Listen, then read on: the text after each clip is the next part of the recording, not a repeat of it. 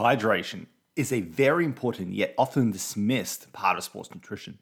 It's something that athletes really need to be focusing on if they want to be differentiating themselves from the competition, but also aiming to reach their peak potential. Yet, when it comes to hydration, a lot of athletes don't really focus on the nitty gritty. They don't even have the basics down pat.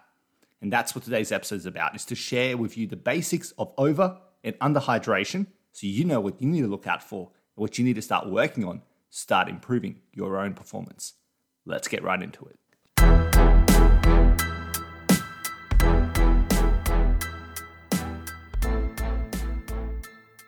Welcome to the Reach a Peak podcast experience. This podcast is for athletes of all levels who want to level up their nutrition to level up their game.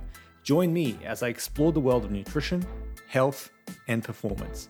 Each week, I dive into a new topic to help expand your knowledge, separate truth from myth, and change your perspective so you can start winning the right way and reach your peak potential. I'm your host, Aleksa, the sports dietitian nutrition coach. Let's go.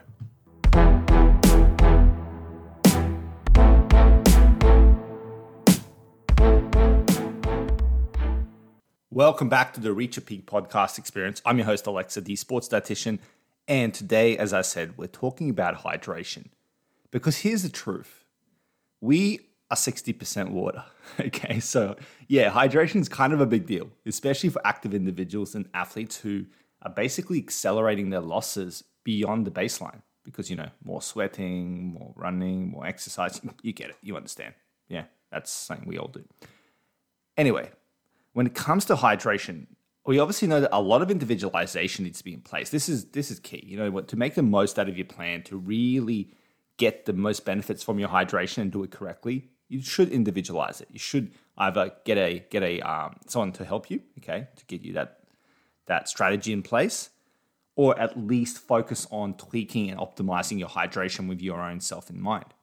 But in saying that, there are some fundamentals, some some basics that you need to understand, and that's what today's podcast is about. Is to introduce you to the fundamentals of athlete hydration, of dehydration versus potentially is there such thing as overhydration? Well, these are the kind of things we're going to be talking about today. So you know fundamentally what hydration is about and why it's important and the the issues that can happen if you're not doing it properly so that you can go away from today's podcast episode and start improving your hydration so you can improve your nutrition plan overall beyond just food itself and start becoming the best athlete, the best weekend warrior that you can be. Okay, so let's let's get right into it.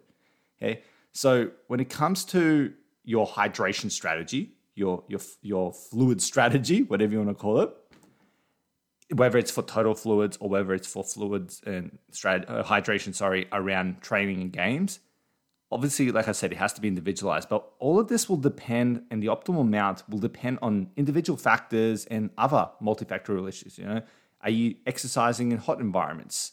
Is it maybe cold weather? Is it an easy training uh, kind of schedule? Is it an actual competition? Is it a race? You know, these kind of things, the exercise conditions and your individual sweat rate will dictate a lot of these optimizations around hydration. Okay, that's where the individualization comes through and the individual considerations depending on your sport and how you're going about things and at which point in time we're talking about. These all things is not going to be what we're going to be talking about today's podcast. That's very nitty gritty. And that's, like I said, individualized stuff that you need individualized help for. But the truth of the matter is that dehydration is a real issue. Okay. Dehydration will impact you and it will not impact you in a positive way. It will be negative because the fact of the matter is fluid losses of over 2% of your body weight will lead to diminished performance. And any more losses beyond that will cause even more greater impacts on athletic performance and obviously other health issues and potential risks. Now, how can you know if you're dehydrated? Or I guess, what, what will happen if you're dehydrated?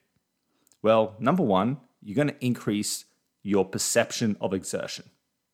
So it's gonna feel like what you are doing is harder than it usually is. So let's say you're doing a typical training session, and let's say that's something that you do every single week. If you do one hydrated, like well hydrated, and you do one dehydrated, your perception of exertion, how, how exerted you feel on the one when you're dehydrated, is going to be higher.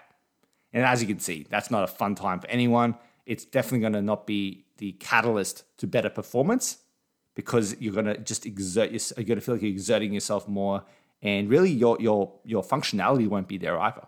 So it's kind of like a two prong thing. That's one thing. Now, also a big one is when you're dehydrated, less blood volume going through you. Okay, which means reduced cardiovascular function. So which means not as efficient, not as functional, not as on point as you need to be. Okay, because cardiovascular, the cardiovascular system is really a big driver when it comes to your performance and getting the high, you know, the oxygen throughout your body and getting the blood flowing and all that sort of stuff. So if you've got reduced cardiovascular functionality, this is obviously going to be an issue. So that's why dehydration is a big no-no if you can avoid it. Then you got things like heat exhaustion, which makes sense. You know, we always heard about the thing, you know, drink water when it's hot because you, you, you know heat exhaustion will, will happen, you know, and things like that. So heat exhaustion is a big thing, especially if you're training in hot climates and in the sun.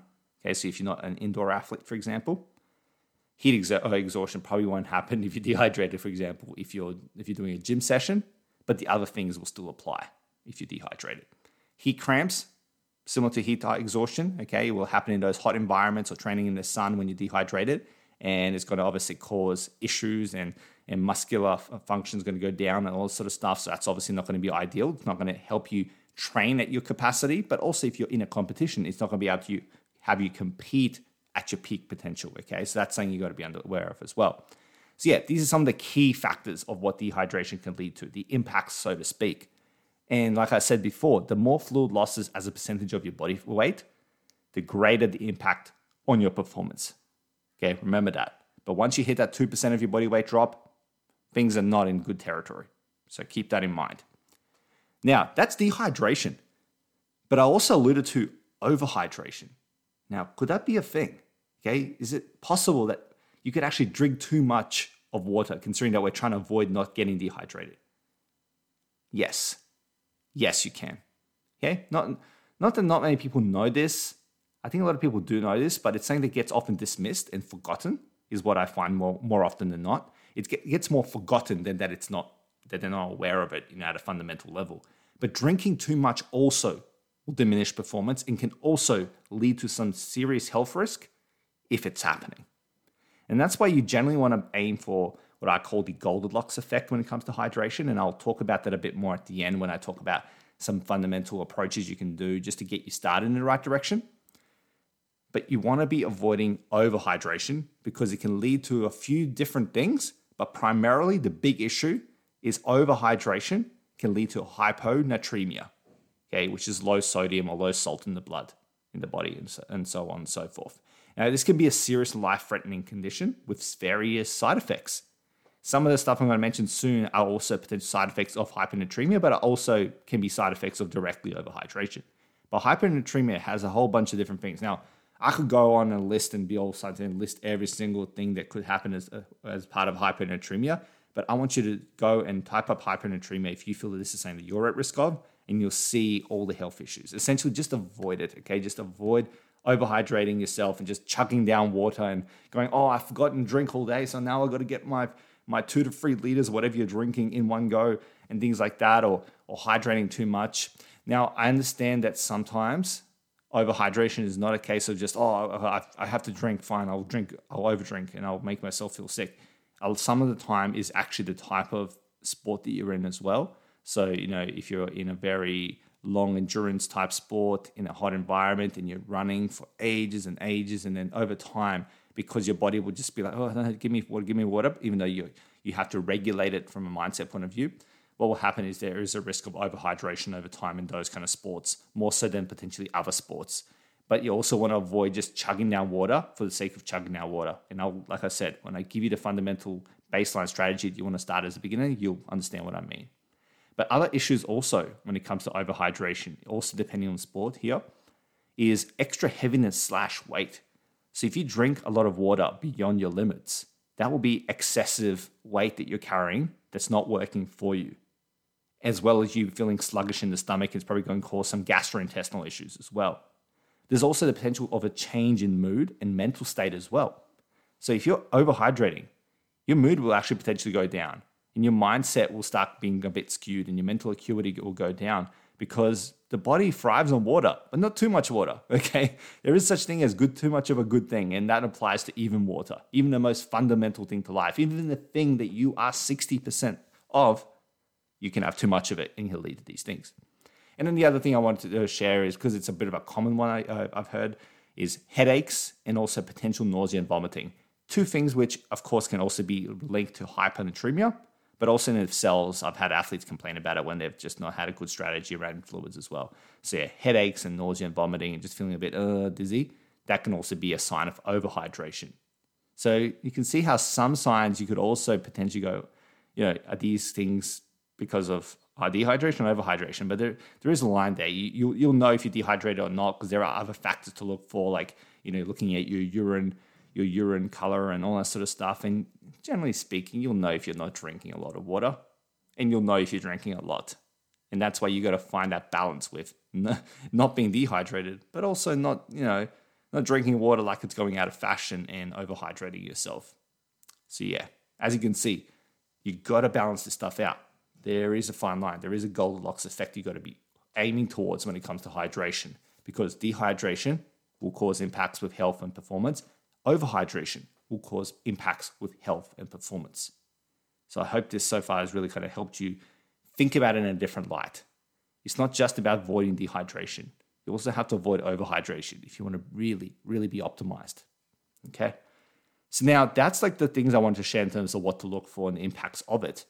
So now let's just finish up We just quickly go through uh, some fundamental strategies. So with all that in mind, the fact that you don't want to dehydrate yourself, but you also don't want to overhydrate yourself, how do you do that? Now, obviously, I would always recommend you talk to your physician, your doctor, and work with a sports dietitian if you can to really dial things down and make sure you're doing it and have someone to guide you and look, you know, look at the plan over time so make sure you're not doing it incorrectly. So that's always, you know, always a disclaimer because none of this is advice. None of this I give you is like, yeah, this is prescriptive advice for you. But here are some fundamental best practices that can work for you. And it's a free prong thing. It's drink to first, drink progressively, drink often. Okay? If you drink progressively often and you drink to first and don't just chug down water, you will generally keep yourself at a at a pretty pretty nice level at least. Okay? At least an adequate level. At least a level where you're not dehydrated and where you're not overhydrated. So drink to first, drink progressively, drink often. That's what I like to say with a fundamental kind of um, general kind of strategy. Now, there are other things you got to consider as well, like post training, the amount of fluid needed post training to fully rehydrate is anywhere in the ballpark of 125 to 150% of your total fluid losses. Now, doing this in the correct way will require some other assessments to be done and some tests and stuff like that, really, to understand how much fluid you're losing. So, I'm not going to go into that today, but just understand the point of that is after a heavy training session or a game, when you really have lost a lot of fluids, or lost some fluids at least, at least try and rehydrate bare minimum the amount you've lost. So, so bare minimum, but also a little bit more.